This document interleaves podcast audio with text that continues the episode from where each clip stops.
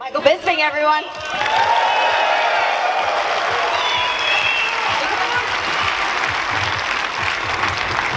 Michael, what do you think of the reception? They were all on their feet when you came in. Obviously, they're here to see you, the Manchester guy. How's it feel? Thank you all so much. It means the world to me. When I found out this fight was happening at five in the morning, I was a little worried, you know, because that's a big ask, five in the morning to come watch a fight. So I thought ticket sales might struggle, but you guys didn't let me down. You, you know, it sold out in six minutes. So, and I know before you all start about the people, you know, the fake blaggers on the tickets, but uh, not my fault. But thank you all for showing support over these years. It means the world to me. The reception I get every time blows me away. Um, I'm just one of you guys, you know what I mean? Just managed to uh, be successful, you know what I'm saying? Excellent. Let's get right into these media questions because you just put on quite a workout. We're just going to take a couple questions over here. Mike. Hey, uh, just so much online here, Michael. You know, hometown, uh, first title defense, can set the record for most wins in UFC history. Just list goes on and on. Is that something that provides just more motivation than you've ever had going into a fight, or is it pressure? You know, I'll be honest you, man. I know the rule is never take the mic, but we could do this all night. I know, my, my bad. Um, to be honest, that's not something I've ever really thought about. You know, I haven't thought my motivation in this camp is to, you know, um, have the most wins in UFC history and all these types of things. That's all well and good. That's very, it's nice. It's nice to have those titles. And of course, it's nice to be world champion. But I'm just I'm trying to win my fights. That's motivation enough. Dan Henderson's going to try and knock me out going to knock me out cold in front of all you guys. I don't need any more motivation than that. Um, the belt is lovely, but at the end of the day, it's just a little trinket. Yeah, it's nice. I'm proud to be the first British champion, and I want to stay that for a long time. But my motivation is to put on a show for you guys. And just to follow up, uh, I asked a similar question to Dan earlier, just about rematches. I know you've said you don't really look at this as a rematch, but you had your first one of your career last time against Rockhold. Obviously, went very well for you. Uh, how do you prepare differently when you're fighting a guy for the second time? To be honest, I haven't um, really changed anything. You know, I mean, I, I, work hard all the time with my team over there. Big shout out to all of them: Jason Parillo, Brady Fink, Manchester's Darren Morris, Paradigm Sports Management. Um, I work my ass off all the time. I believed I was a better fighter then, and I believe I'm a better fighter now. Now, of course, he beat me last time, and God bless him, good for him. You know, it was a bad night at the office for me. It was a good day at work for him. You know, that's the way it goes. Um, this time, I'm not overtrained. I was overtrained massively in that first fight. This time I'm feeling good, mate. I'm feeling good. Look at me. I'm like lightning. Don't worry about me, pal. Worry about Dan Henderson. And uh, last thing from me, I know your coach Jason Parillo predicted you winning via head kick. Uh, what's your prediction on the record here? Well, it could be a head kick, it could be a right hook, it could be left hook Larry once again. Um, it could be, you know, I, listen, I'll take a win anywhere I can take it, but make no mistake, I'm looking to finish this guy. Simple as that. You guys don't want to see me going out there and outpointing him. I want to punish this guy. He knocked me out, he gave me another dig. Good for him, you know, well done. I'm going to knock him out, believe you me, and then I'll help him up off the canvas because I'm not a, I'm not a thug. I don't do that, you know what I mean? But I'll knock him out, believe you me. He's going to be out cold. Nice one. Cheers, guys. Next. Uh, obviously, you know that knockout that you're talking about back at UFC 100. Obviously, back in 2009, since then you've had lots of ups and downs. But how would you say you have developed as a fighter since that time up to now?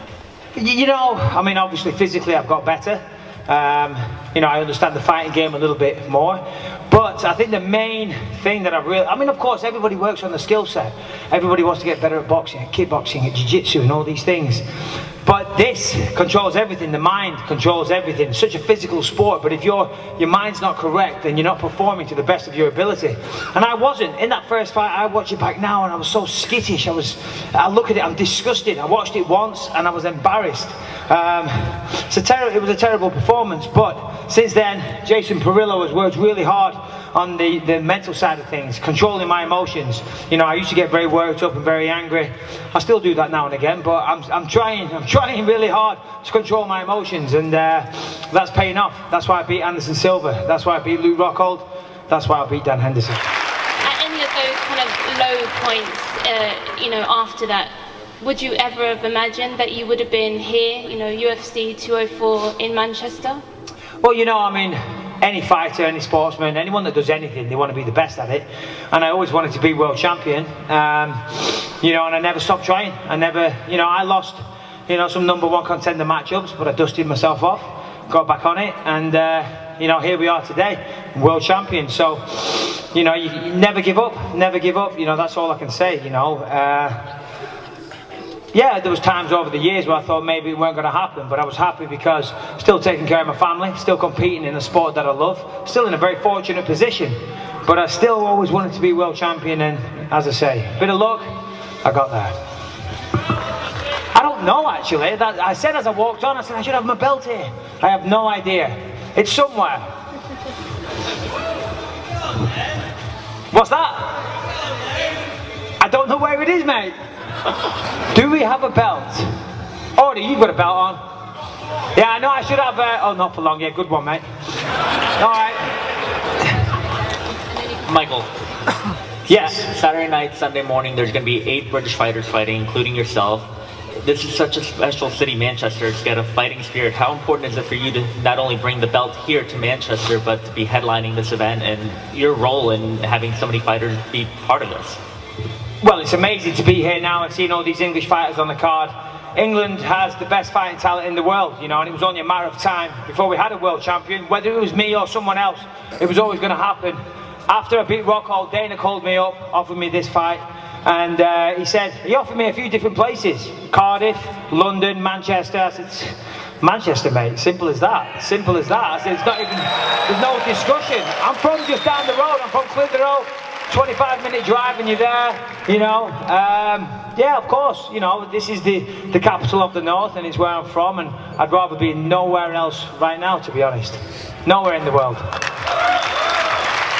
Anyone else? What about the audience? We got any questions out there? Mike,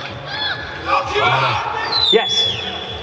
you're in the middle of the arena right now. Knowing that in a couple of days it'll be completely full and sold out, how does that make you feel? Yeah, yeah, it's, it's kind of trippy to be honest because I was here a while ago doing some PR and I got a chance to walk around the uh, the stadium. It was completely empty, but it was, you know, it, it's kind of eerie, but also very inspiring at the same time. And I just took a minute, just stand there and look up at this fantastic arena that's laid host to so many amazing fights and events over the world. And to be here and it's sold out in ridiculous time. Thanks again, guys. Um, is is uh, it's it's yeah. To answer your question, how does it feel? feels good. I don't get nervous. You know, I've never been. Of course, I get nervous for the fight, and on the night there will be a bit of that. Of course, anyone that says they're not nervous is either cheating or sorry, lying or stupid, which I am kind of stupid, but whatever. Um, on the night, I'm not worried about the fight. I'm worried about losing, and that brings nerves. You know, we've all had. You know, we're professional fighters. We choose to do this. We're not scared of the actual fight. We're scared of winning and we're scared of losing. Um, but it feels amazing. It's nice to be in here and uh, soak up the atmosphere a little bit.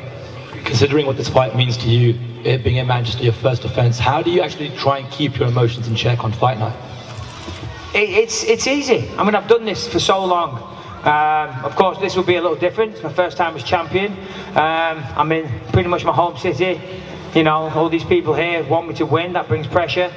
Apart from that one idiot, wherever he is.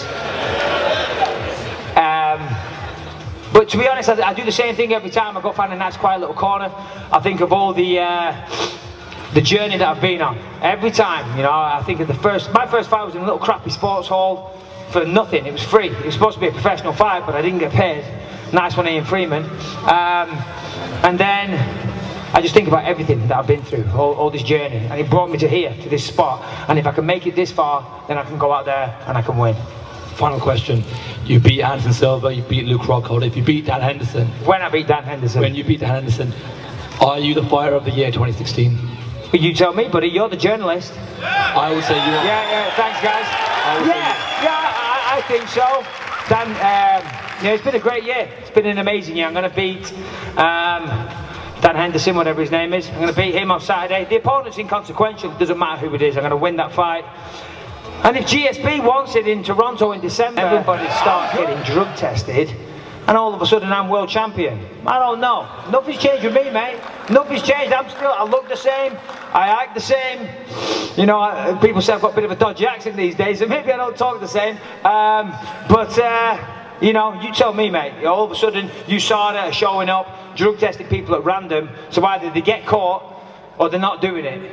And then all of a sudden, I'm world champion. So I don't know, maybe, maybe. And you being world champion now, uh, when UK MMA is on such a spurt now, with a lot of up and coming stars, what do you think you being champion does, and what do you think it means for UK MMA? Yeah, I mean, I, I, I never think about these things. What have I done? You know, and what does my winning a belt mean to the country and things like that? I, I think uh, if ever I, I start having these thoughts, then someone needs to give me a slap in the face. You know, I used to work minimum wage down the street. You know what I mean? So I don't. I'm just out here trying to look after myself, trying to look after my family, trying to support Great Britain. You know, and uh, and and uh, if, if some good comes out of that along the way, great. But I'm not the man to say these things. So that's down to you guys. Um, if, if you want to do that, of course. Uh, Michael, just a quick follow up on your comment about uh, right here again. Just a quick follow up on that comment about GSP. Is that just you talking, or is there anything solid there that No, makes it's you me feel talking, like but I've never happen? turned down a fight in my life. And if GSP wants to do it, then just, just you know, call Dana. I know he said he wants $10 million, so he's pricing himself out. But don't on one hand say, I want to fight Bisping, and then price yourself out the market. Because which is it? Do you want to fight me or don't you want to fight me? I like GSP. Nothing against GSP. Consummate professional. Good guy. Nice guy. I know his coaches. Good dude. But if he wants to fight, I've never backed down an opponent in my life. And sure as hell won't start with a welterweight that's been retired for three years. And uh, earlier today, Dana White, when doing a radio interview, he basically said that uh, the follow-up shot Dan gave you after uh, you know the initial blow that knocked you down was the biggest foul he's seen in MMA history. What Who was said your- that? Dana White. Okay. Uh, so like, I know you said you know you would have done the same thing to finish the fight. You keep going until the referee pulls you off. But what's your response to that? In hindsight, Dana was- said that was the biggest foul. that he's seen, yeah, in a fight. But that wasn't a foul. But like, and maybe unnecessary that that was his word. Uh, yeah, you know, I mean, listen, fair play. You know, you got to keep going to the referee um, calls the fight. I guess. You know, I, I I don't begrudge him for it. Listen, I know what I'm getting into. We sign on the contract. We step in the cage. That says it all. We step into a cage and we're fighting. You know, if I get knocked out and get an extra dig. I signed up for that, so uh, you know, would I do the same? I don't know. You know, maybe I might do it Saturday night. I don't think I will, but you never know. There's always a possibility. But fair play to him. Yes. Knock him out! Nice one.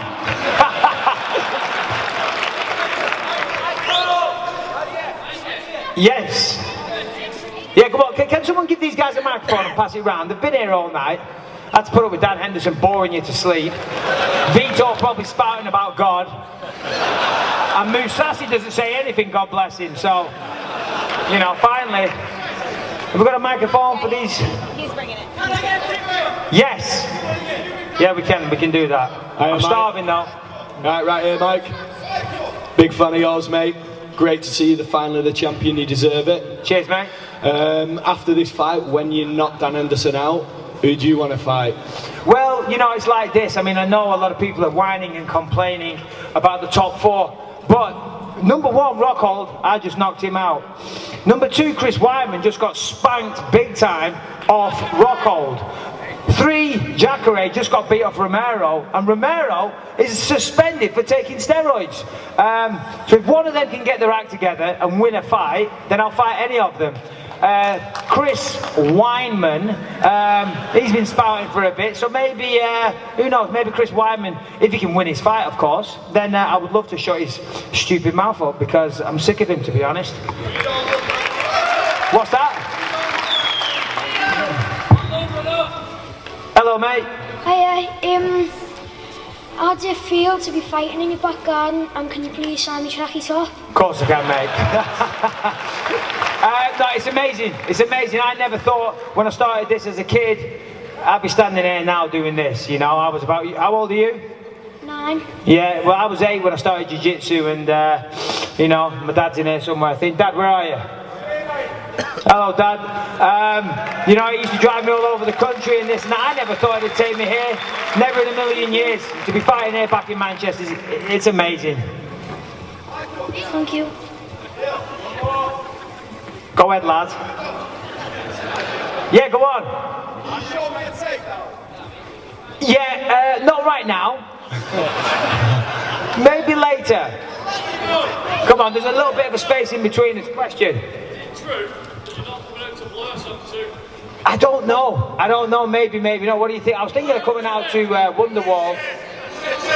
Eh? Don't? All right, all right. We'll see. We'll see. The people have spoken. Mike, Yes, mate. just over here, mate. I have no In the idea. middle. I'm try- trying to figure it out.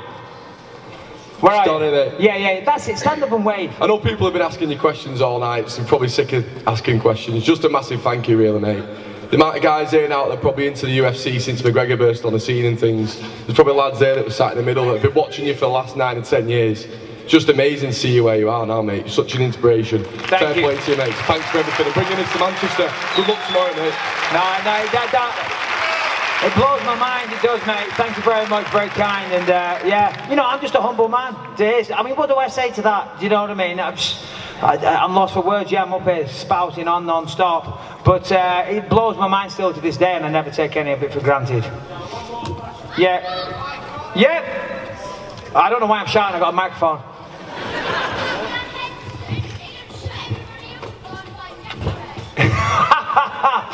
You're that guy that's putting alligators on my Instagram, aren't you? Um, listen, Jacare's got to fight, young man. If you're not careful, I'll be fighting you next. Steady on, pal. I know where you live. Yeah. How did it feel watching uh, Luke Rockhold fall when you hit him with that left hook? Oh, mate, it was the best thing ever. Because I was there. You know what? I watched was- it, was- live. I watched it live, and when I see you hit him with that left hook, I thought, oh no. Yeah, I couldn't believe it because I was there. And, um, like, you know, I, I could read his movements. And then I swung and I hit him and he went down. I was like, oh, Gah! Don't rush it. And he got back up and then bing, I hit him with another one. He went down. And I thought he's to, left on Larry. And then I thought he's to suck me into some jiu-jitsu match. So stay, stay careful. And then bing, bing, bing. Next minute, John McCarthy was rear naked choking me. And I was like, wow, that was easy. Easy. Yeah. Of course, mate, yeah. In a minute, I'll be over in a sec. All right, well, listen, I've bored you for the. Go on then. Yeah, yeah, yeah, I'm coming down now. Well, guys, thank you very much. Appreciate it, really do. Thank you so much. Thank you. Megan, all yours.